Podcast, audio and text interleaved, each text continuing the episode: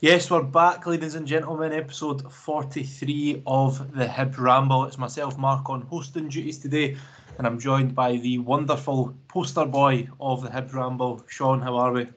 I'll take that every day of the week. Thank you very much, mate. Nah, I'm good. I'm good. Thank you very much. Good. Uh, unfortunately, we couldn't be joined by Craig or Liam. Uh, Liam actually became a father for the second time at about half past 10 on Sunday night. So we welcome another Hibs fan into the world, young Thomas McLennan. Um, so please drop us a wee tweet, a DM on Instagram, or even a comment on the YouTube video just congratulating McClendo on becoming a father for the second time.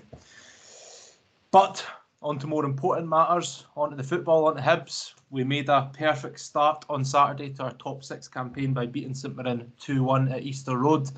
Uh, the controversy started early as we named the same XI for the third time running after a pretty dull 1 1 draw at St Johnstone. Shaun, what was your initial thoughts on the, the team? Did you think it was fair to go with the same XI again? Yeah, um, I obviously mentioned on, on last week's episode I wanted us to kind of go a little bit more attacking just because we're at home and it's against St Mirren. I do feel like that kind of starting 11 that we played against Hearts and that we played against St Johnstone is kind of more on the the defensive side of things. Well, not de- defensive, but it just see it just seems less attacking with the players that we've got on the pitch. But on the flip side, to contradict myself, there's no reason, in my opinion, that any of them have needed to be dropped, especially the midfield three. I thought they've done really well. Um, obviously, Jaguar getting sent off wasn't a sending off. So um, overall, I feel like they've they've deserved a little, you know, run of games, and I feel like every time Lee Johnson goes with that, we seem to get positive results. So smart move. Yeah, it's it's a formation you could probably look at it as like a four-three-three, or you could look at it almost like a four-one-four-one type formation with Jeggo obviously in that holding midfielder role. When I look at that team though, there's not actually many people that I would take out. So if you look at our overall squad, you look at the bench and stuff like that. Like there's nobody that I would take out of that first that starting eleven and replace with somebody down the bench. Don't know about you, but like you know, you look at the back four: Egan Riley, Fish, Hanlon, and Stevenson. For me, that's a pretty solid back four.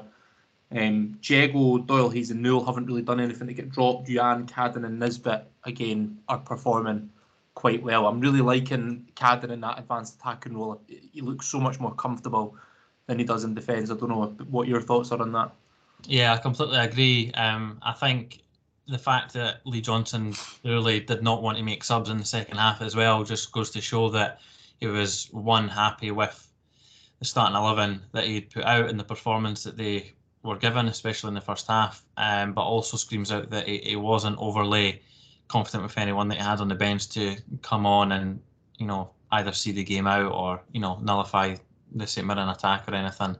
And yeah, in regards to Cadden, very happy with with his recent performances in that more advanced right-sided role as well. I think it frees him up defensively and takes a little bit of pressure off him because he has been at fault for a lot of our goals this season defensively. So just pushing him up and having that little reassurance behind him defensively, I think that that's that's certainly helping his confidence. Yeah, absolutely. Um, well, despite some moans and groans before the game, um, we got off to the perfect start, and for me, that, that first half is probably as good a half that I've seen from Hibs this season. Um, but the absolute perfect start that came from hard work from Youan, pressing, closing down the St Mirren defence. He managed to just nick the ball uh, off the, the St Mirren defender, run through one on one. And we've seen us in that position before and we've missed it. So I'm not going to lie, I did. I was a bit nervous as he was running through, but he, he managed to score and, and what capped off a perfect start to the game. Um, do you think that was a result, that goal in particular, in that early lead, was a result of how fast we came out the blocks? And do you think yeah. that was perhaps a tactic from Lee Johnson to, to start the game really fast? I think he, I think he always tries to set us up to do that um, against the majority of the opposition that we come up against. It was clear to see that that was what we were trying to do. We are trying to get an early goal, um, and that continued even after we got the first goal. We were trying to press their last line of defence. Declan Gallagher had a bomb scary first half, which mm. obviously helped us massively. Um, but yeah, it was good to see that that we managed to get the goal early and not really take our foot off the gas. Um, but similar to you, when Elie Youan was through goal, I, I, certainly didn't get up off my seat until I went in the back of the net, especially after some other instances that we've had. but he seems to be growing so much in confidence. I mean, he's he's like a totally different player from when he first came in. Obviously, it's particularly with a young player coming from a different league. It takes time to adapt to Scottish football, but he's done unbelievably well. I think that's what he's seventh. I think it's maybe his twelve goal contribution to the season. Uh, I think um, it's seven and seven he's got now, so seven 14 seven in total. Fourteen. So he's been absolutely unreal, and I think now we're starting to be more confident in Youan when he gets in these situations. I still think that his decision making can get better, and it will. But I'm starting to get more and more confident when he gets into these really advanced positions that he is going to tuck it away. And thankfully, he did that, put us one 0 up. But um, we ended up taking a two-goal lead in the second, in the first half. Sorry, thanks to a Will Fish header from a corner. Um, what did you think about that? I mean, we talked about defending St Mirren really all over the place. You would think a centre half, you know, they would be the number one targets in the box. So you think they'd be marked out the game, but Will Fish, free as you like in the box, manages to put it in. Yeah, he manages to get away from Declan Gallagher. He's kind of like, it's not even like a block that happens. He just kind of falls over uh, pretty much as soon as the ball's been hit. So I had absolutely, you know, no issues with it. I didn't think it was going to get flagged for a foul like you normally see with people falling in the box and things like that. Declan Gallagher was screaming at the referee and was expecting something to happen from VAR. But I think he maybe realised that he just he, he wasn't able to keep up with, with Will Fish and obviously he managed to finish it nicely as well, which is which is great for him. He has a big target to have at, at corners and as the seasons went on I feel like we've maybe got a little bit more productive with you know from our set pieces as well and you could see it the other the other week against Hearts um, and you could see it again, you know, this yeah. weekend just there. I mean, the turnaround we talked about Ilian, obviously um, adapting to the game and getting so much better throughout the season. But I mean, I don't think there's a player that's turned it around as much as Will Fish. I know we've spoke about it before, but you know that game at Tynecastle that we were beaten three 0 that performance and that mistake obviously led to their goal. I think a lot of Hibs fans would have been saying that we don't want to see him, and maybe didn't think we would see him in a Hibs jersey again. The Player of the Year dues coming up soon do you think he is a candidate for Young Player of the Year? He would definitely be in contention, but yeah, he won't. He won't win it, in my opinion, um, purely because he didn't really get a run of games until, you know, after the the, the Tynecastle bomb bomb scare, and obviously he wasn't helped himself by getting put at right back. I think that is poor management from, um, from Lee Johnson more than anything else. And yeah. Lee Johnson speaks very highly of him um, you know, moulding a centre half as he as he likes to say. So he's had a very very strong season. Um, I don't know if Josh Campbell still gets considered as young player. I don't know who the nominees are. I think he is. Yeah, I think he is um, considered. If Josh doesn't win Player of the Year, then he'll probably win Young Player of the Year. But yeah, Will Fish would certainly be up there. And at the end of the day, to win an award like that, you need to finish strong. so he's he's definitely in and around with a with a shout. It's maybe just a a shame it's taken us that long to see that kind of Will Fish. Yeah, yeah. I think, like you said, such a young player and centre half. I think centre half and goalkeeper is those positions that you don't often see young players making that position their own.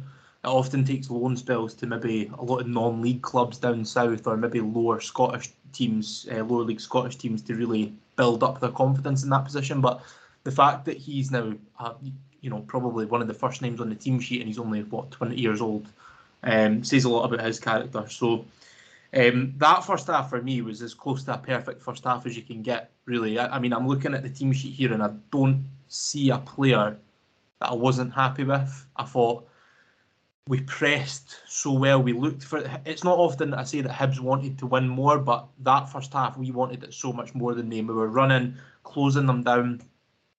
Every aerial duel we won. Fish, Hanlon, um, that back line we done the simple things right. We, we played some brilliant stuff. I think Joe Newland, Doyle Hayes, until Doyle Hayes came off, played some absolutely amazing stuff. They were absolutely Rolls Royce. Was that a perfect first half? Uh, yeah, two goals up, clean sheet, and St Mirren never really looked like creating anything at all. I think we've had quite a few very, very good 45 minutes at Easter Road this season. I know Kilmarnock at home, Aberdeen at home, to name a few. But I was very, very impressed not only with the level of performance, but the fact that we were able to take some of our chances as well. So it wasn't one of these games where we'll press and press and press, and it's chance and chance. And as a Hibs fan, you just expect the other team to go up the other end and nick a goal, and then we were, you know, struggling for the rest of the game. But that wasn't the case, and that was set really early on in the first half when obviously we got that early goal, and then followed it up very, very quickly with the second.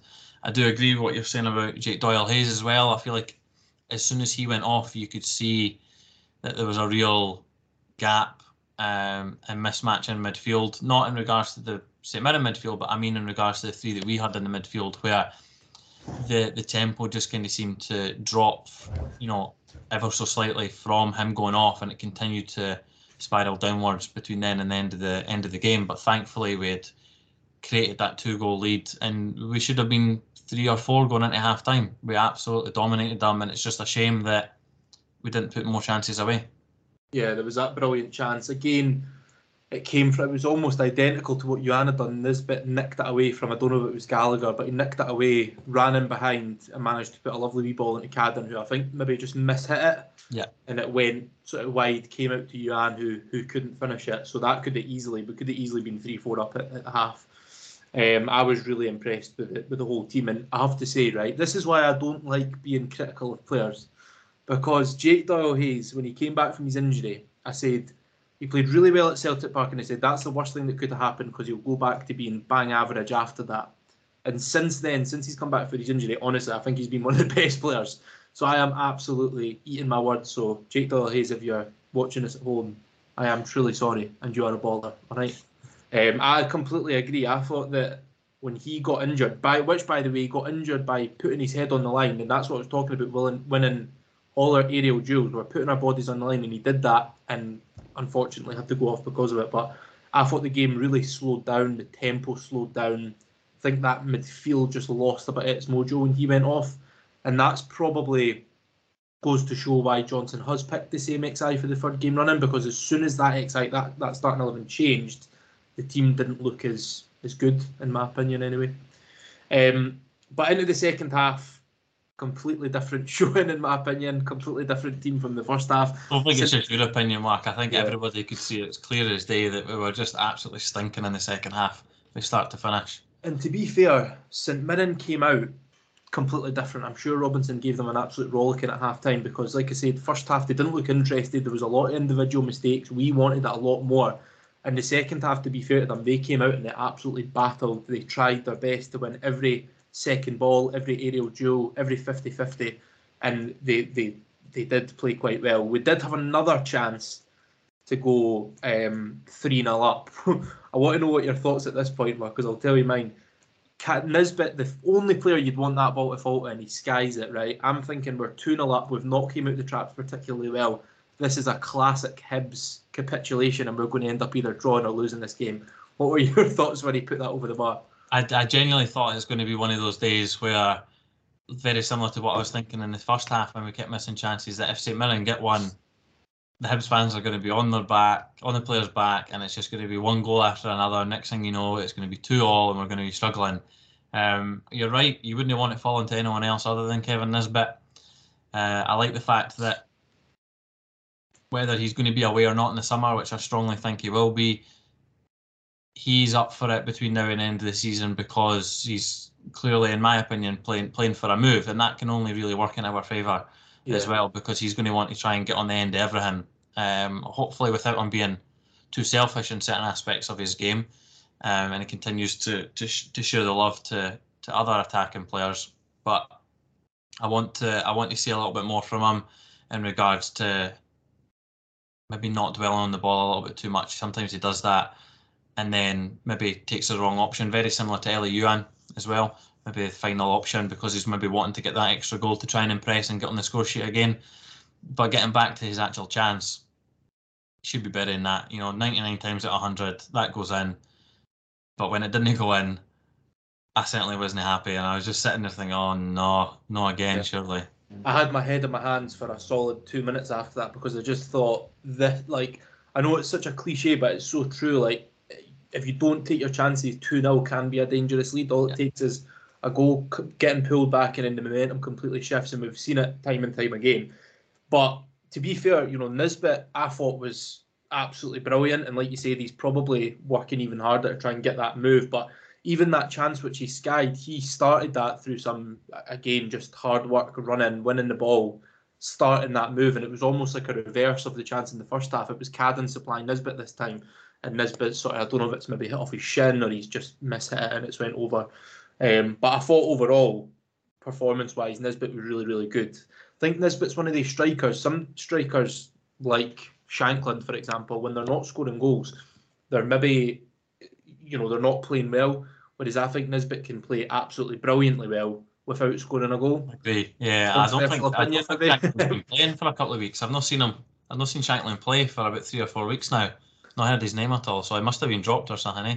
Yeah, well, I think. Well, I don't know about Naismith, but I think Neilson dropped uh, has had form for dropping him a bit deeper. Um, but yeah, for me in this bit, even when he's not scoring, he opens up play. He holds the ball up well. He opens it up for those around him, and I thought he did that really well uh, on Saturday. But um, did end up pulling a goal back, and our nightmares were starting to be realised in front of us. Because honestly, I don't, again, I don't know what your thoughts are on this, but see when that went in, I thought, here we go. This is going to be see, it. See the goal, right? The whole game, I was thinking, oh, Paul Hanlon, Will Fish, phenomenal again, boys, brilliant. Like I, the whole game, I was like, they're winning everything, every header, one, every pass, one, every tackle, one. I was like, it's going too well for these two. Like it was, I just, I've never seen it. Everything they touched or everything they went to touch, they won. So when the goal happened, I was like, oh right, that's it. Heads are going to be down. We're going to struggle.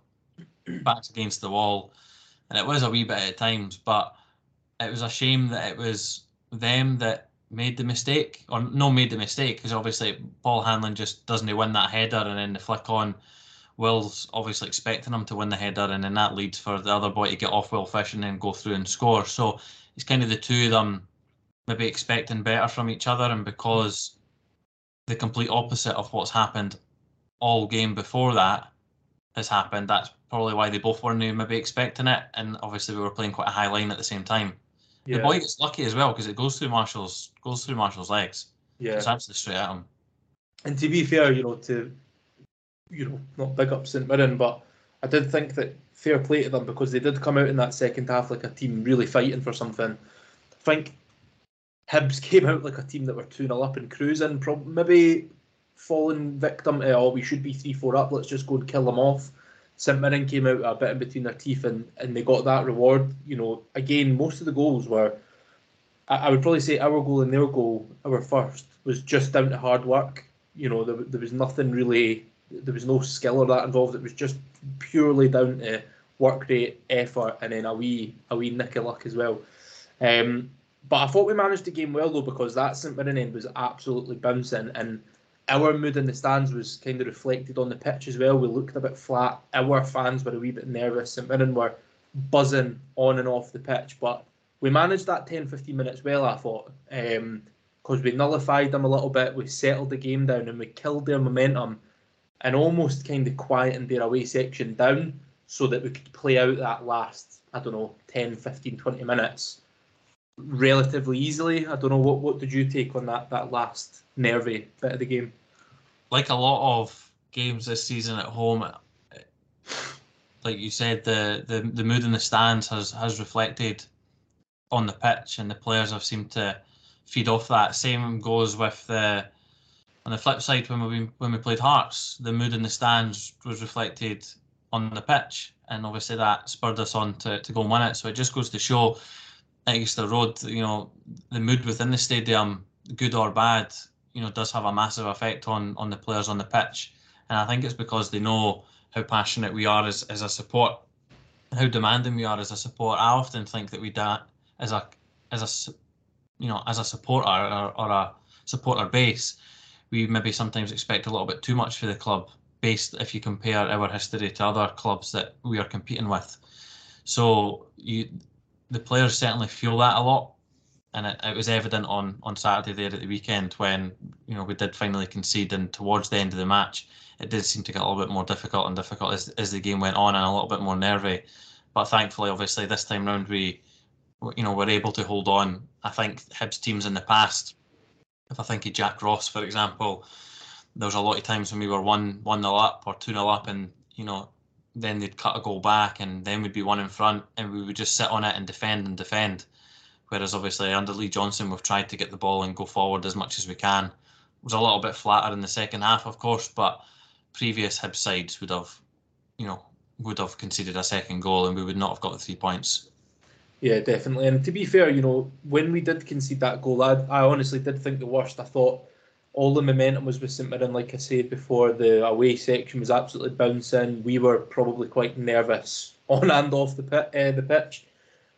But I, again, I thought we managed it well. I, there wasn't too many moments after they scored where I really thought, oh, we should be that that should have been a goal. The only one that I can think of, I could be wrong, was there was an opportunity for Curtis Main. I think it fell to I think it just popped out and he was found himself right in front of David Marshall, and I think yeah. he's maybe just missed it, and it's ended up right at, in Marshall's arms. Um, apart from that, honestly, I can't think of many St Mirren opportunities where I thought, wow, they, they should have scored that. And I thought that was down to us being solid, doing the fundamentals well. And that's, you know, fair play to that back line, who I thought were, were brilliant throughout the match. And ultimately, we've seen it out and we got the three points in what is, or what could prove to be a, a massive win in Europe, uh, in the race for Europe, sorry talking about consistency, right? Because that game, the old cliche, it was a game of two halves. First half, I thought we were absolutely brilliant. Second half, we were probably you could be as harsh as saying we were poor. Yeah. It was the same, you know, you look at the derby, I thought for the 90 minutes we were excellent. Then a week later we go to St Johnstone and we're really poor. And then that's divided into two halves on Saturday. Do you think there's an explanation for how inconsistent we've been? Or, you know, what would you put that down to?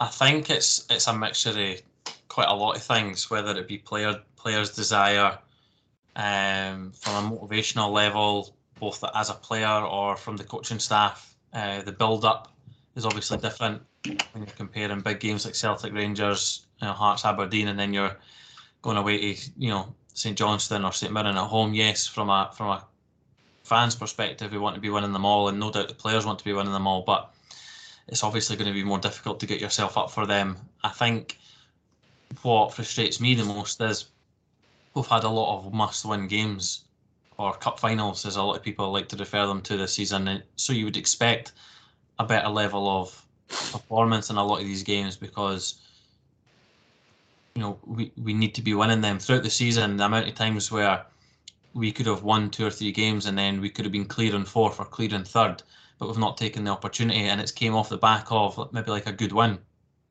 and it is very frustrating. I think it's been like that for a long time at Hibs, and I think it happens at a lot of clubs, and I think it comes down to a massive, you know, different varieties, whether it be players, coaching staff, whatever, maybe even fans as well. I think that obviously plays a part. It's very, very hard to put your put your finger on.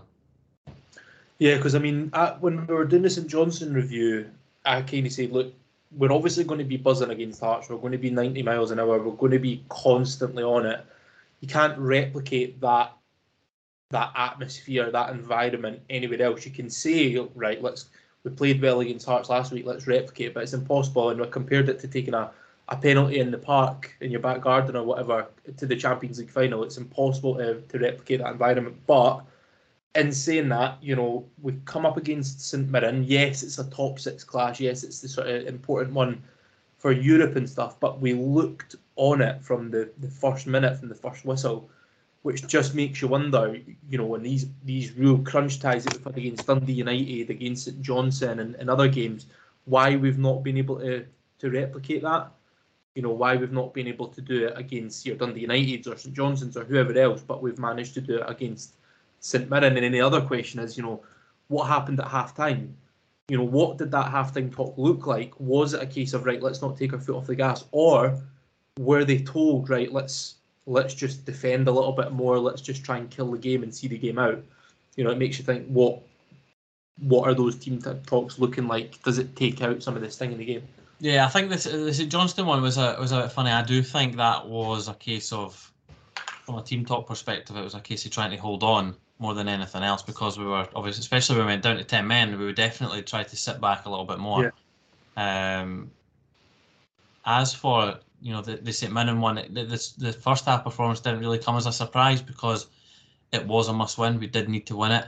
Um, it wouldn't surprise me if we then go and struggle against Aberdeen, but then we've got the Old Firm at home, and if we lose to Aberdeen, those Old Firm games at home then do become must win. So the level of performance is then going to be on another level because we're then trying to get three points or one point um, to try and stay in, in a shout of third or maybe even, you know, well, if, if we get beat by Aberdeen, third's obviously out of it 100%. But if we were able to get something, do you know what I mean? Yeah. yeah. So it wouldn't surprise me, regardless of the opposition after the Aberdeen game, if we lost Aberdeen, the next again following fixture, because it then becomes another must win, another three points are needed.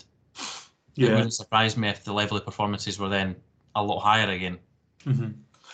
Well, speaking of Aberdeen and um, around the world, um, Aberdeen and uh, Hearts results went for us this weekend finally. Um, so Hearts were defeated by Celtic at home at, at Tynecastle, and Aberdeen lost away at Ibrox uh, 1 uh, 0, which means that our win on Saturday puts us within one point of Hearts and I believe six points um, behind Aberdeen. So obviously going into Saturday uh, against Aberdeen, you were, we were talking about must-win games. I think ultimately now um, Saturday does become a must-win game. If we have ambitions to finish third, and I know we're probably outsiders, then Saturday is an absolute must-win game um, because we are outsiders for third place. Do you think the results going in our favour you know, this weekend, I've just mentioned that we're one point behind Hearts, we're now six points behind Aberdeen. Do you think this is a must win game on Saturday? Do you think it's added some pressure, or do you think this is just business as usual? I think all three of the games that we have post split, like the ones that are deemed as winnable, I think are must win games. Um, I think the fact that Aberdeen have that cushion at the moment will kind of work in our favour. I do also like to think the fact that the motivation of going above Hearts potentially as well and going into fourth place will be extra motivation. Listen, it's going to be a very, very tough game. Um, I'll be happy just not to lose if I'm honest because yeah. we've, got, we've then got the old firm at home who are both not then playing for anything in the league and I think we'll then be able to take something off them. And as long as we're either above Hearts or in touching distance of Hearts going into the last game to get fourth, then you know I think we'll end the season strong as well. However, if we if we manage to you know pull off a victory away to Aberdeen, there is then not every opportunity that you know we could even then chase them as well. I mentioned last week that the fixtures that we have in comparison to everyone in the top six, I do genuinely believe that the fixtures that we have and the way that they've panned out are the best out the lot. Mm-hmm. The fact that St Mirren are then playing Hearts at home, where St Mirren need to get three points to stay in with a shout fifth to try and get Europe for themselves, is going to work in our favour.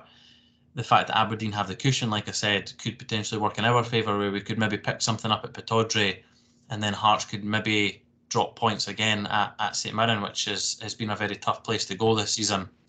Um, and then, like I said, Celtic and Rangers. Celtic will again, I'd imagine, with Ange at, at, at, the helm, they'll they'll not let up and they'll try and do their best to to win, but they will have their eye, you know, on the Scottish Cup final, albeit that you know will be three three weeks down the line or whatever it is by that point.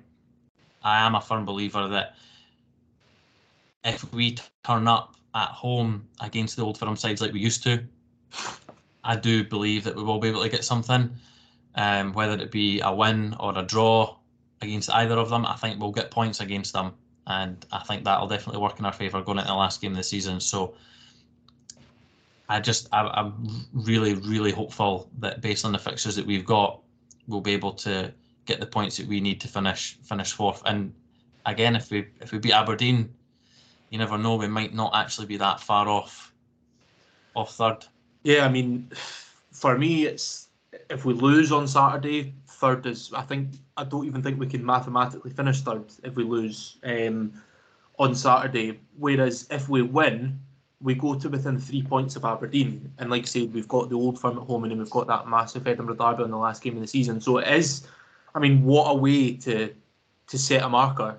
You know, historically, we, we haven't performed well at Pittodrie. We've not won there very often. The only one in recent memory I can think of is when we beat them during COVID, uh, when Doidge scored. I think it was maybe finished 1 0.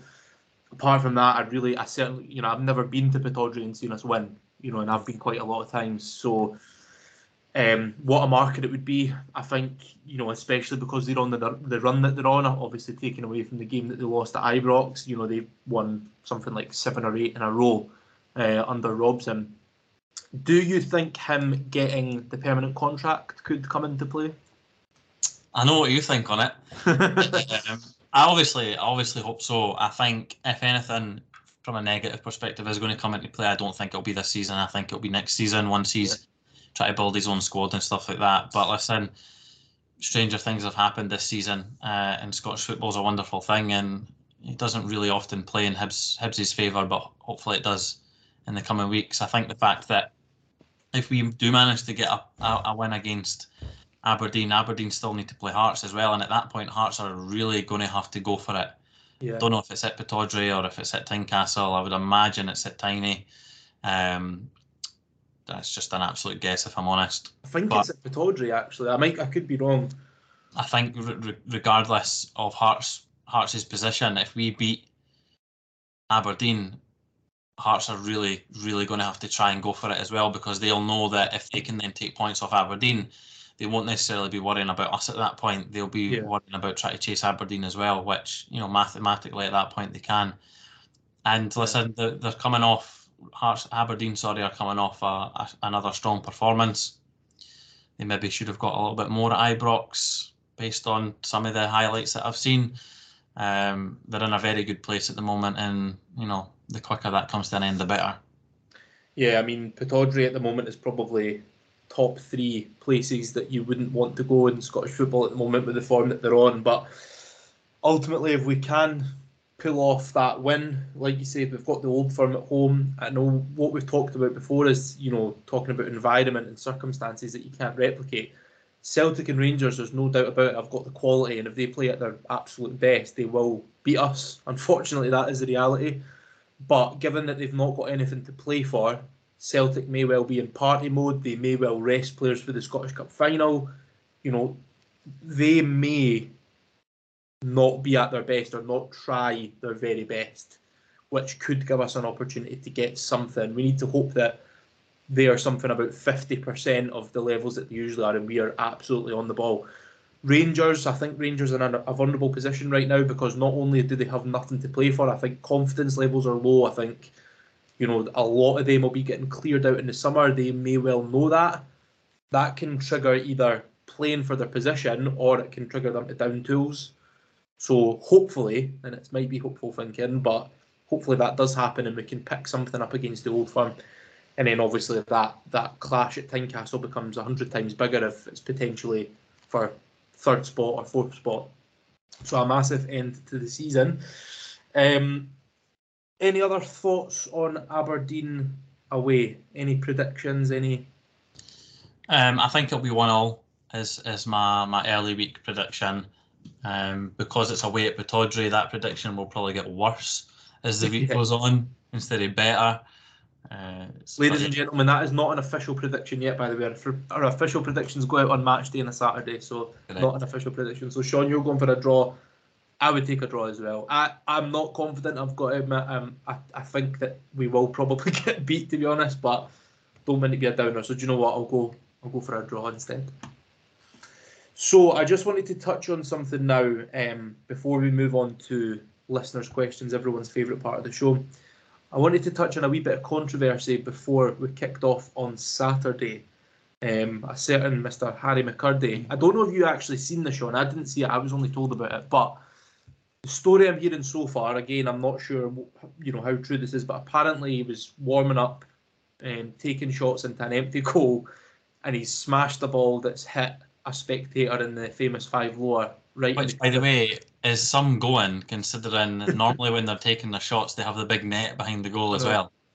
So it must have been right towards the end as the players were all about like had finished their warm up and going back in. I don't. I honestly didn't see it. I was only told about it. But anyway, apparently then McKirdy went approached the fan to apologise, and the fan uh, wasn't happy. They had a little bit of an argument. Words were said, and then McKirdy um, ran down the tunnel.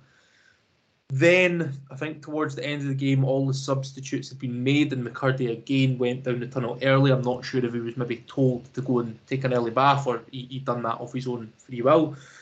Um, then after the game, perhaps the most controversial, he put a Instagram story up of a of a bench with the caption, what was it? Something like Chelsea, Nina, golf, Hibs. Yeah. Very similar to the Gareth Bale flag. Yeah. Uh, what was it? Golf, Wales, Real Madrid in that order or something like that. Um, what were your thoughts on that? And do you think we will see Harry McKirdy in a Hibs strip again? I think the best part to come out of all of that, and if you haven't seen it already, is pretty much straight away after it happened. Um, our good friend uh, Leo McLennan decided to create his own version where he put da da da da ramble premiership questions Hibs. So That's the true order. yeah, so that was that was great patter from him. So fair play. Um, in regards to the situation now, probably a lot of people will disagree with what I'm about to say. Right? Maybe you you might actually disagree as Marc as well, Marc.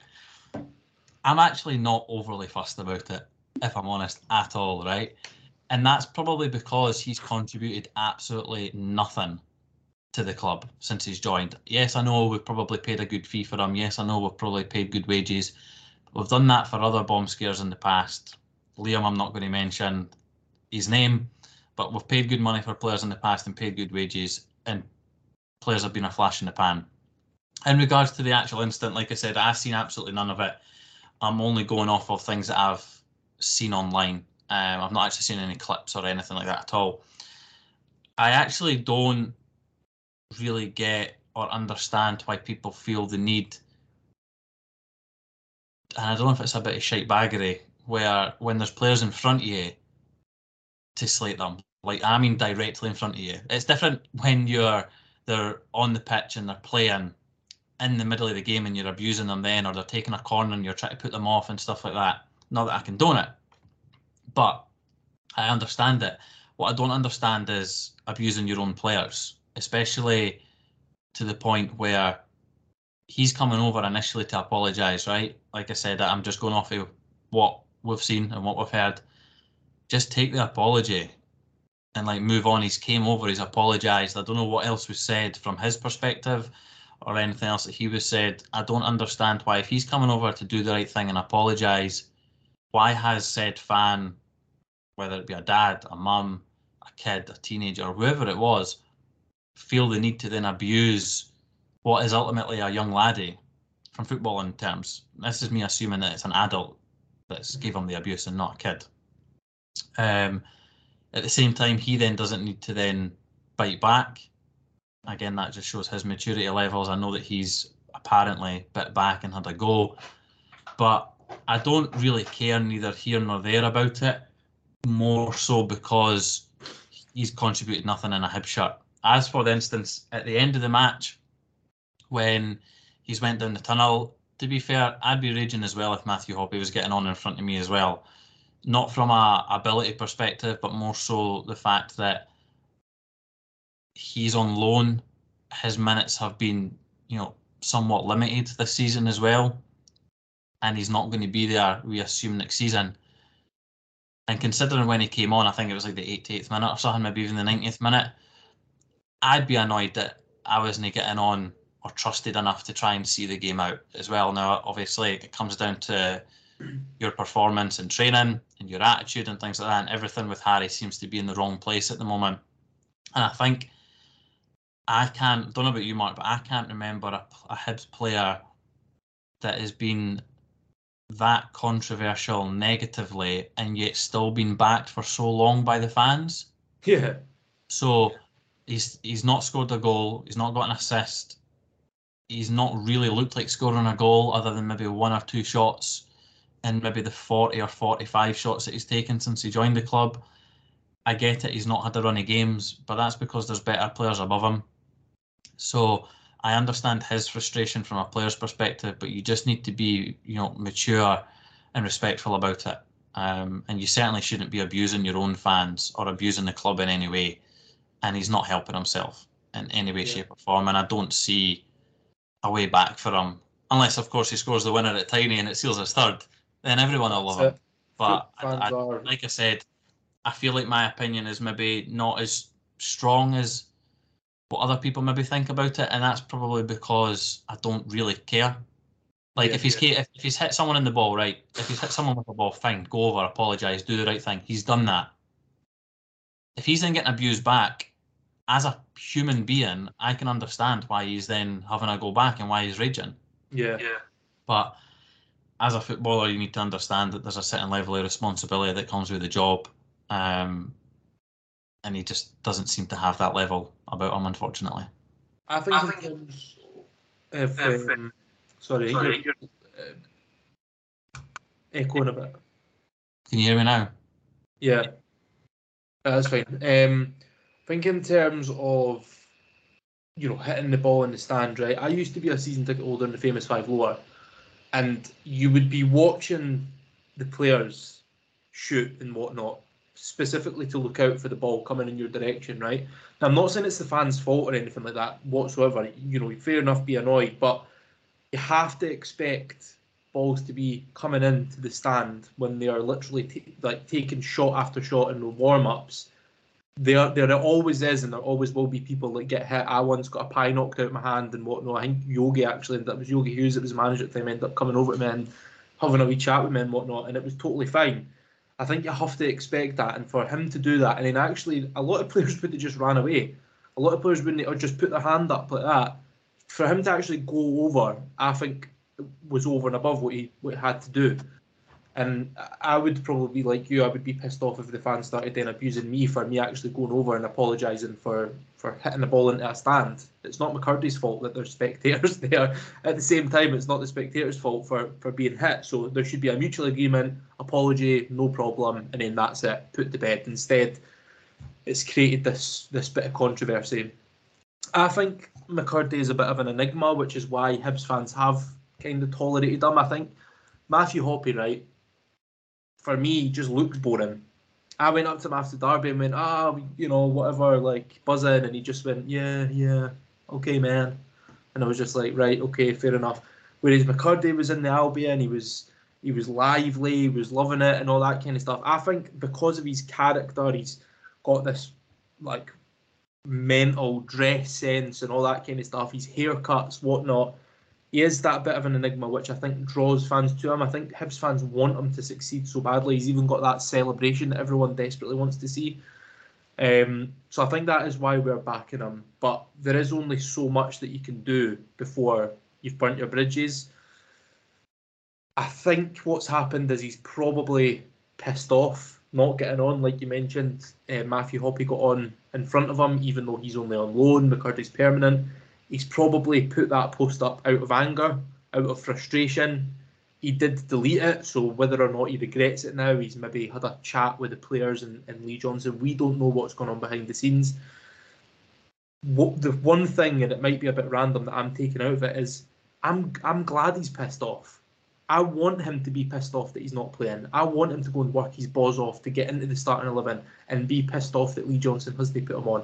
That's a good thing for me yeah, it was maybe not the best thing that he put up, you know, essentially slating Hibs, but I'm glad at least he's shown a wee bit of a wee bit of ball, a wee bit of character wanting to get onto the pitch. You know what I mean? Actually, I before I read the caption when I saw because I saw the story before it all blowed up, it was pretty much as soon as he put it up. He obviously had the post initially, and I did notice that there was no mention of Hibs on it, and someone had commented on the post being like, mentioned I'm throwing a hissy fit or something like that, and he was and he replied to the the fan being like, "You need to like stop making things up," kind of thing. Mm. I understand, you know, McKirdy's perspective that he's going to be frustrated, and you want that as a player, you want that hunger, and he's clearly not down in tools. And like you say, I agree. Him going into the stand or pretty much to the stand to apologise is up and above. The amount of times when I sat in the famous five lower, you know, players would just wave and apologise instead of coming over and actually checking on them. Can you imagine how thrown off he must have been to go over thinking this is going to be right? I'll go over, they'll be buzzing, I'll apologise. If it's a kid that I've hit, whatever, give them a hug, shake their hand, maybe get a picture or whatever, and then everyone will be rosy. For him to then go over and then get abused, whatever was said, I don't know. That would have really thrown him off and all, and that would have just set the tone for his day. Do you know what I mean? Whereas if he came on, he would have been ready to go. He would have been raging. He would have been buzzing. He would have been right. And it wouldn't have surprised me if he had came on and put in a really good performance because he would have been riled up. But unfortunately, yeah. that didn't happen, and then it's obviously built up. And I don't. I'm not expecting Lee Johnson to have been aware of that situation at all because I, I, I don't want a manager being involved in stuff like that. But if he was aware, would have maybe then put McKirdy on because then McKirdy can go on the pitch, let off his steam, work his ass off, and try and you know make a difference to the game. Whereas Matthew Hoppe's came on instead. McKirdy's then went down the tunnel, and then throughout the whole night, it's then just built up anger and built up anger, and then it's just it's just blew up. Yeah. So instead of it blowing up on the pitch in potentially a good way, he's, he's obviously not got on the pitch at all, and it, it's it's went negatively for for him. Yeah, no, I completely agree, and it'll be interesting to see if Lee Johnson comes out in a presser or anything like that and uh, acknowledges that situation or acknowledges the Instagram post or anything like that. Because it, you know, he did mention Lee Johnson that I think it was on our podcast that one of the main things that was missing from Hibs was that sort of disciplinary process. Yeah, and it'd be interesting to know if that's been utilised, if you, you know what the extent of that will be, if it's a week's wages or if it's just a talking to, training with the development team, whatever it might be. Um, it'll be interesting to see, or if, if he just lets it lets it go. Um, I think it's important to remember as well. You know, a lot of people are talking about McKirdy being useless and shite and all that. And look, fans are absolutely entitled to their opinion. That's that's part of the game. But I think it's important to remember that he's had very very limited minutes. Um, the games that he has played, I thought he looks good in spells. You know, that Aberdeen game when we won 6 0, I thought he was brilliant and he deserved a goal, he deserved an assist. Um, so it's important to remember that there is still time for him to come good. He's still a you know reasonably young guy, and you know there is a player in there. I think you know there is a player in there. Um, interestingly, as well, it was Brian McDermott's first time at Easter Road um, since becoming director of football. He was looking on. It'd be interesting to get his perspective on things because obviously one of the main things he mentioned in his initial press conference was that he looks for characters before he looks for players. You know, when he meets a player, even if they're really good quality and a good player, if they're not the right character, if not the right personality, he won't bring them in. So it'd be interesting to know if McKirdy is that character that he looks for, or if he's the opposite, he's the type of character that he doesn't want in the dressing room, he doesn't want in the team. So it'd be interesting to know if that might have an impact on McKirdy's future at Hibs, positively or negatively. But um, speaking on Brian McDermott, obviously announced as director of football fairly recently. What's your thoughts on on Brian McDermott being announced, and um, how do you think he's going to impact summer recruitment and just the club going forward? I think it's maybe a bit of a coup for the club, if I'm honest, um, based on the work that he's done, the connections that he has. Um, I think he'll bring a lot of positive stuff to the, the club. I like the fact that in his interview he kept referring to Lee Johnson as the boss, or I'm assuming that's who he was referring to, because ultimately, you know, he's wanting Lee Johnson to have the final say in a lot of stuff when it comes to players. I think he'll do a good job. Um, I think a lot of his connections down south will help as well. Listen, there's no pleasing every Hibs fan, and it was clear when it came out that a lot of Hibs fans weren't happy with it at all. But like I said, I think it's a I think it's a bit of a coup for the, the, the, club in regards to the positions that he's held previously and the clubs that he's been at. We don't really necessarily know how much money we had to spend on this position because technically this is a new position that's been created within the structure of the club. So it might not have been previously considered within the budget. So are we maybe spending a little bit extra there to try and benefit in other aspects of the business from a transfer perspective or a development perspective of the players that we already have here? I don't know. I think it's a positive move, but realistically, what do we as supporters know? We, we, we don't know. We, we weren't involved. We don't know the job description. We don't know what he's going to be doing on the daily basis. We can just assume based on what we expect a, a director of football to be doing. Um, I'm very happy with it, but realistically, time will time will tell. Yeah, I was actually kind of blown away at some of the reactions, to be honest, because look again, I know that football is a game of opinions, and absolutely everyone is entitled to it. You know, people pay their money and and whatnot, but you know, for Hibs fans to come out and say he's not got any experience in Scottish football, we should be going for this person. You know, he's he was a chief scout at Arsenal you know, you've got to know, you've got to be decent at your job to be working at one of the biggest clubs in the world. You know what I mean? Um, I think he's worked with Celtic. You know, I've, I've had a look at a lot of Reading Twitter and Reading social medias, and they absolutely adore him. They were actually kind of complaining that they didn't bring him back to Reading in some sense, whether it be director of football or even uh, in the coaching staff. He seems like um, he certainly knows what he's doing in the football sense, but he also seems, by all accounts, a really good guy to have around the club. And I am a massive believer that, you know, having good people off the park is such a major part of results on it.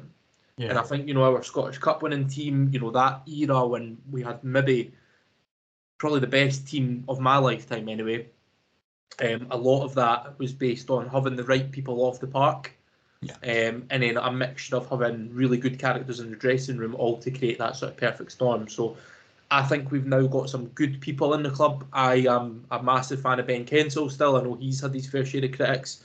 Um, I'm a I'm a fan of Brian McDermott, and I'm I'm excited about that future. And I'm still a fan of Lee Johnson as well. So I think that um, we're in a good place, and I'm quite excited to see what we do in the summer, especially because Ian Gordon is now taking a step back you know he's now gone on the board and he's going to have a bit of a broader role in essentially running the club.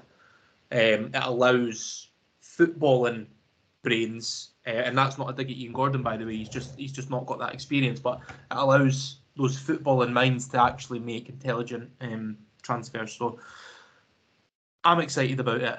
Um, I think um, I think what a lot of people forget is we announced that we were going to be moving in that direction maybe January. I don't know. Was it that long ago? Yeah. Um, it's you're now talking four months later. So Ben Kensell will have been working on this deal or trying to work on this deal for the last three months to try and get the right man. People were then moaning at the end of March, not even at the end of March, at the at the beginning of February, and at the end of February, people were then moaning, "Oh, we've not heard anything about the director of football. What's going on?" Like he might have still been, you know, tied to a contract. He might have been elsewhere. We don't know the reasons as to why it's taken so long, but you can only imagine that if it's taken that long, the club doing their due diligence to allow the club to get it right and make sure they've made the right decision. So time will tell, but um, I'm quietly confident that, that it will work out. Yeah, I don't think it would have been a decision that's rushed, especially because I think they're putting a lot of eggs into this basket and the fact that this is going to fix some of those recruitment issues. You know, that's been probably the, the biggest news story, I guess, um, is that our recruitment has been really poor, which is perhaps why we've been struggling a little bit, um, especially this season. But hopefully this fixes that issue. Um, but look, like you say, time will tell. So um, now on to everybody's favourite part of the episode. It's time for some listener questions. Now it's time to answer the Hibs Ramble listener questions. Shaun and I are going to divvy this up. I'm going to take the Twitter questions. Shaun is going to take those on Instagram. So without further ado, let's get started now. John, the last time I hosted, and the first time I hosted, I made a grave mistake which I was severely punished for, and that was not taking your question first. So I am going to start. John, what's for dinner? That was the first question, son. So what is for dinner tonight? I thought you were calling me John there for a second. um, I am having a cheesy, creamy mash pie with green beans. Wow, that sounds that sounds rather incredible. I'm not going to lie. Well, today's a big day in my household because it is shopping day. I actually on my lunch went to collect the shopping, uh, about ten bags worth. Um, so it'll probably be a feast in this household tonight. I'm not going to lie. And there won't be much left for the rest of the week. Yeah. um, I think we're going to do a, a Greek style sort of gyro. Is it gyros? Gyros? Wow. Sort of chicken wrap. You know. Yeah. I think we're going to go with those tonight. So Ah. there you go. I like that. Um, John also has a follow up question. How important do you think it is to keep Youan for next year? Um, to try to try and keep him or keep him like is he is it are we assuming he's signed? Because I'm assuming he's signed. I don't know about you, Marc. As far as I'm concerned, the deal's done. Not that it's common knowledge, not that I know anything. I'm just extremely confident that we'll sign him. Um, and I do think it is important that a player of that ability or potential ability continues his growth in the same place instead of you know stagnating and going to different clubs and restarting processes and things like that. I think where he is is a good fit. I think the fact that he can play anywhere in our front three and the way that we try and play football, I think that suits him as well. And you know, I, I think the the Scottish game helps him as well. You mentioned earlier on about him settling in. I think he'll understand that. He'll feel the love for the support as well. Um, and as far as I'm led to believe, he, he's he's a he's a Hibs player next season, and you know, hopefully he, he bangs in more goals and you know continues his development. Yeah, I think um, it's massively important that we get the deal done because I think it shows a, I think it's a huge statement intent from the board. You know, because we know that his um, his fee is something about is it three quarters of a million, seven hundred and fifty thousand, something like that. Someone uh, that that was the initial rumor at the beginning of the season when it came out, and then someone in the journalistic world crushed that and said it's nowhere near that. So I think people have maybe started to assume it's maybe around 500. I don't Okay. think there's ever been a guaranteed set, you know, in regards to the amount coming out, like a guaranteed figure. But I would expect that. I think I said this last week if Hibs are setting up a loan at the start of the season, they're not agreeing a figure for something that they're not willing to pay. Yeah, Do you know what I mean? So regardless of whether it was 500 or 750, Hibs would have had a plan that if this boy plays well and if he performs well, we'll be happy enough to pay that. So Yeah. regardless of what that fee is, my understanding is Hibs will be happy to pay it. They're clearly happy with the player, so I think they, if they haven't already, I think they'll have pulled the trigger and and the deal will be done, if not close to be getting done. Yeah, I do think it's a big statement intent because he's played really well for us. So the only reason why we wouldn't sign him would be a financial aspect of things. The fact that we are going to open up the purse and, and pay for him shows that we are ambitious and that we want to keep our best players and that we want to kick on to the next level. And I think that gives the fans a lift. I think it gives the, the changing room a lift and, and the whole club a lift. So yeah, I think it's important uh, in that respect.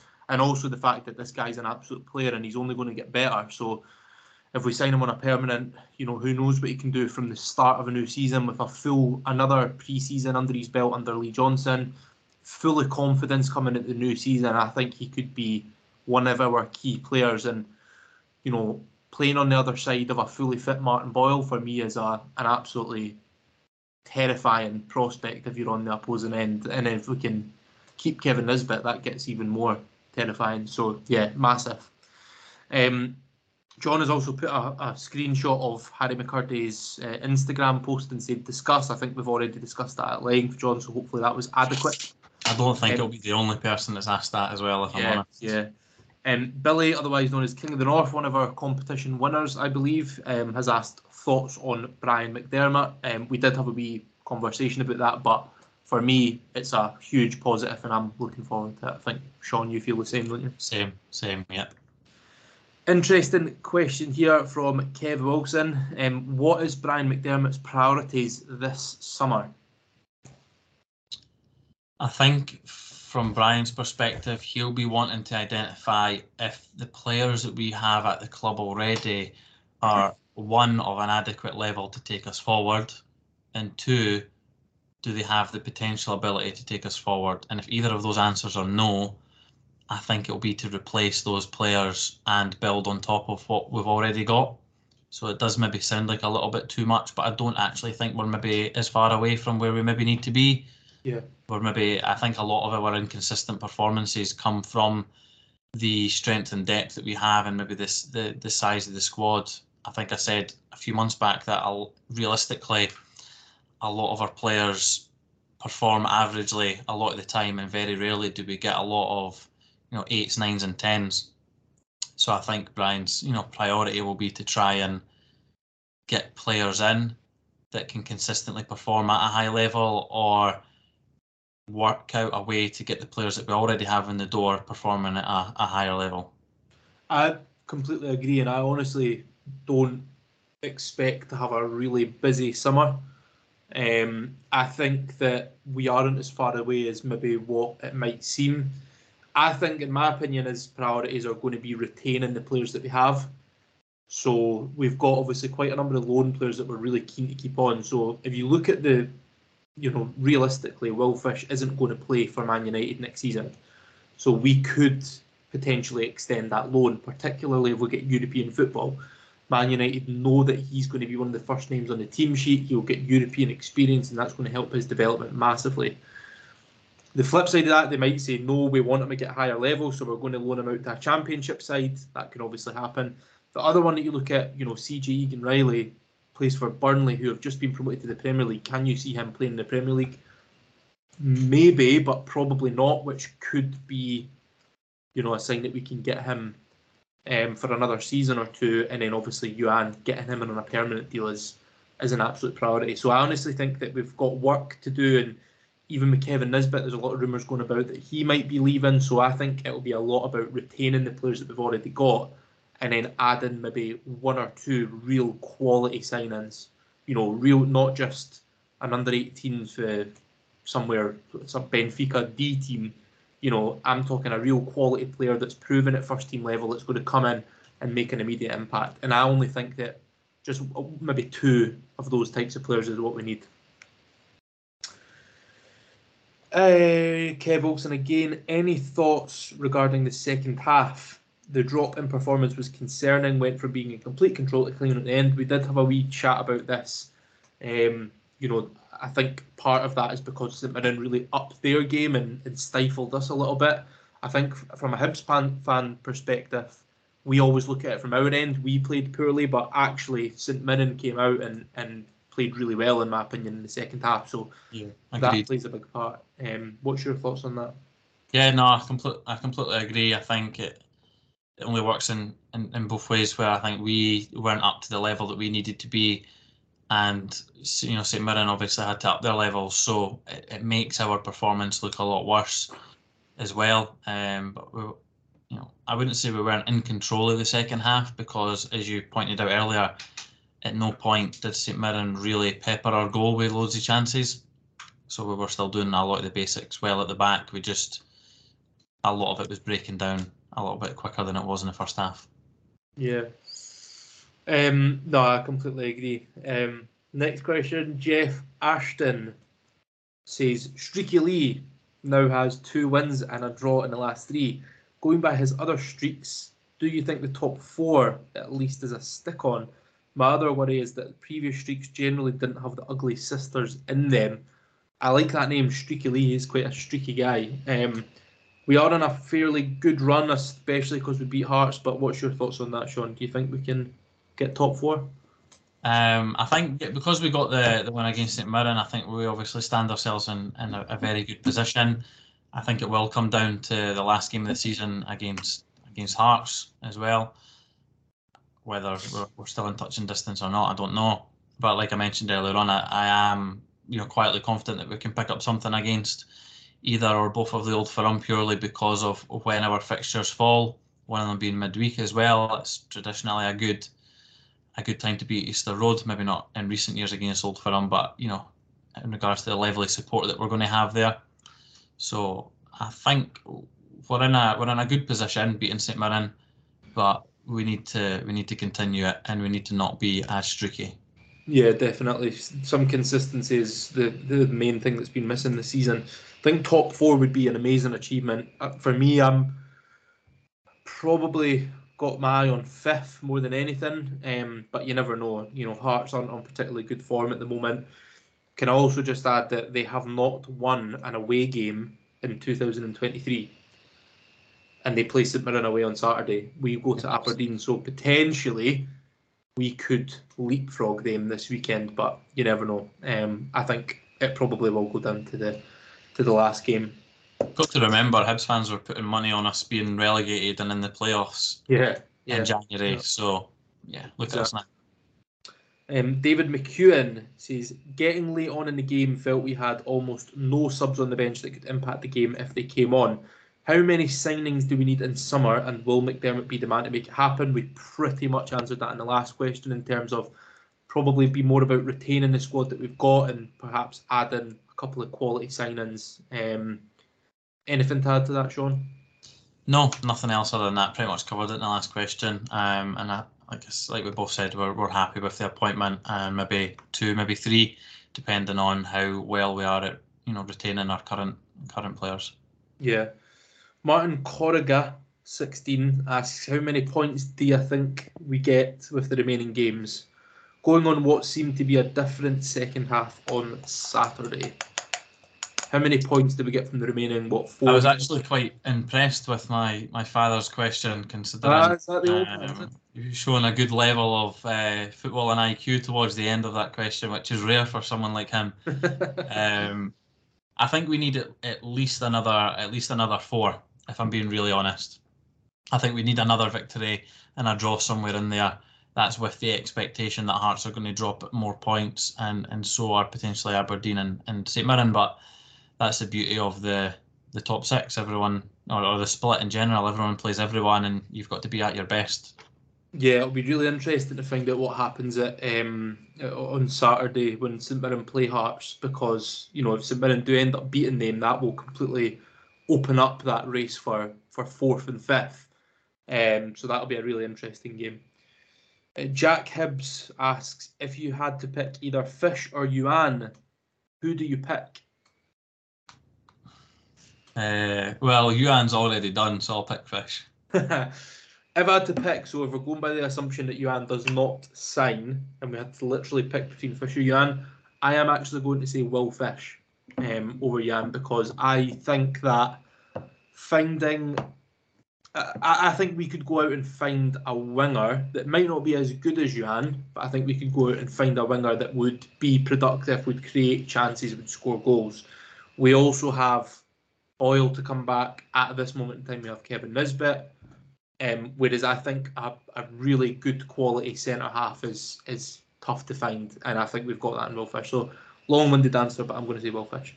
I agree for all those reasons. Thanks, Shaun. Um, thought we slowed down a bit when Doyle Hayes went off. Harry, oh, sorry, this is Harry McConaughey. Apologies if I've absolutely butchered that pronunciation. Thought we slowed down a bit when Doyle Hayes went off. What's your guys' thoughts? What's your thoughts on Yeah, that? completely agree. Uh, The the tempo and the overall level of team performance was was a lot worse after Doyle Hayes went off, uh, which is a is a massive compliment to him. Yeah, absolutely. And Harry is one of our many listeners that has an extremely high football and IQ with that question. Because I totally agree. I thought the game did change a little bit. I'm not saying that was the whole reason why the second half was as poor as it was, but I think we did lose a bit of our momentum when Doyle Hayes went off because he had so much energy in the middle of the park, and I thought he was one of the best players of that first half, to be honest. Um, and hopefully he's back soon. Haley asks, should we have made subs earlier? And my brother Cami asks, if so, what would you have changed? I wouldn't have made subs earlier if I'm honest, because I wasn't really overly confident with any of the players that we had on the bench, unfortunately, um, in regards to where the game was and what we were needing to come on. I think, I mean, at a push, I would have brought on McKirdy and Steady Hoppe, if I'm honest. But who else did we have on the bench? I can understand the Lewis Miller one, but again, when it's at 2 1, you don't want to be taking off too many attackers and going too defensive too early, especially when St Mirren weren't, you know, doing too much of a threat. Um, Yeah. So, no, Is, is, is my honest answer. I understand why Rocky didn't come on because he might not be match fit. We didn't need a player like Ewan Henderson at that point on the pitch, um, and Stevenson didn't need to come off, so there's no need for Shabria to come on. So overall, I understand why the subs were made and when they were made. It just Yeah, I show think- that we need that more strength and depth. Yeah, I think that it's dangerous to. I could understand if we were getting absolutely peppered and, you know, our, our full backs were getting totally destroyed and our centre halves were making mistakes, then yeah, maybe change it like to, to freshen things up. But we looked pretty calm, we looked composed. I know it was obviously nervy because all it takes is one goal, but for me, we, you know, St Mirren didn't really do much, and that was because of how well we actually defended if you go and then take one of the centre halves off, for example, let's just say they take off Fish and put on Rocky, that could potentially disrupt the entire defence and just make them a bit unsettled, which then causes a mistake or causes them to get a bit of an opening. So for me, I don't think we actually needed subs, and I was kind of in agreement. I think the subs came so late because it was really just to to kill the game a little bit and to waste a little bit more time and just kind of stop play. Um, so yeah, I, I'm kind of in agreement there. I don't think we, we needed the subs. I think we, we were quite comfortable. Harvey Scott asks, should we be starting to give some of the youth boys a chance in the first team over the subs that sit on the bench all game every week? I get these players are probably better, but we need to trust our youth. Interesting point, Harvey. What's your thoughts? Um, I think it's a very dangerous time of the season to try and find that balance. I I rate some of the players that we have in the youth team a little bit better than some of the players that we currently have on the bench. And yes, I would have them in there. I know they might be in and around the squad or sitting in the stand or and maybe doing the warm up with the team or whatever, um, but maybe just not being named on the bench. But yes, I would like to to see them involved a little bit more, especially now that effectively their season is over, and the ones that were away on loan, those season that you know those seasons are over as well. So it'll be interesting to see who makes the bench in the upcoming games. Um, but I can't see many of them making the bench, unfortunately. Yeah, and this summer is going to be um, really interesting in terms of you know the youth that retain. Obviously, Ethan Laidlaw um, not seeing much movement in terms of his contract situation. Um, Josh O'Connor, I've not seen anything about his contract. Um, so, Murray Aitken yeah. as well. What who's that? Sorry. Murray Aitken Yeah, and well. So it'll be interesting to see how many of this this youth team we actually retain, or if some of them will move on. The one It'll be interesting to see if we manage to sign any of them up with the pre-agreement that they'll go on loan somewhere. Mm, Like because they're now because for the last two years, if we use those three players in particular, because they're out of contract, those three players have played a lot of games at youth level and done very very well. So it'd be interesting to see if we're if not necessarily just those three, but any of the players that are have done well in that um in the in the youth squad where they've won the league, whether it be the one that won this season or the one that won the league last season as well. If we can maybe get them signed up or agreed with maybe like an Arbroath or a Queen of the South or Peterhead or so, someone like that, where we can agree that they're going to go and get minutes um, and good minutes as well in a in a competitive league. Yeah, yeah, absolutely. And um, one player that seems to have caught my eye recently is uh, is it Del Fieri. Um, he seems to be playing really, really well for the, the development squad at the moment. So it'd be interesting to see we start seeing him transitioning at the first team and maybe getting some minutes because he looks, you know, you see some of the boys from the youth team coming on and they look like boys. You know, they're in terms of the physique, the, the everything like that. Whereas he looks like he could get into the the, the starting eleven. It reminds me I'm of Josh surprised Campbell. when he got the loan. Yeah, I'm um, surprised when he got the loan. when Josh Campbell came in, you know, he looked like a man. You know, he looked. Ryan Porteous is another one. He looked like he was built like a man. And Del Fieri is another one that, that for me looks like that. So it'll be interesting to see if he uh, if he makes that transition shortly. Um, but yeah, it's an interesting point, Harvey, and hopefully we do see some of these young lads coming through. Um, Ryan Gibson, final, well, not a question, it's a statement. Um, get the passport out. So there you go. Hopefully um, that's fifth secured and we do go on a ramble European adventure. I booked I booked my holidays in like January. January, February, when no one was taking holidays, I had them pre-booked just in case Streaky Lee got us going again, and, and he has. So it just uh, hopefully I've booked them on the right Well, the away legs and not the home legs. Yeah, um, it's yeah. I'm really excited. I've never been on a, to a European game before with Hibs, and in terms of an away game. So if we do um, get into Europe, then I will absolutely be going wherever it is. I don't I don't care if it's in bloody some armpit in Europe somewhere. I will be going. I will be going. Um, Shaun, do you want to finish us off on the Instagram question? Uh, yeah, so for those of you that aren't already following us on Instagram as well, we um, do a lot of stories not only during the week but on match day. We provide match day content in regards to the rambles, travel to and from said match, videos, pictures at said game as well. We do some polls in the build up to uh, games and probably everybody's favourite the day of the game and the morning of we'll post a, a throwback of some kind to previous fixture or fixtures of said game for that day so get involved if you're not already um, quite heavily active on that. We got a, three questions from Callum McDonald um, he replied to our story of Liam said bench picture that we spoke about earlier on. Um, first question, I don't know if you heard it from your seat at Easter Road, Marc, but there was a certain song that burst out quite loudly a, a, around the stadium to do with a, a coronation of some kind that took place over the weekend. Um, did you one hear it, and if you did, did you take part in said singing? Is is the, the, the question question number one from Callum? Uh, I did hear it.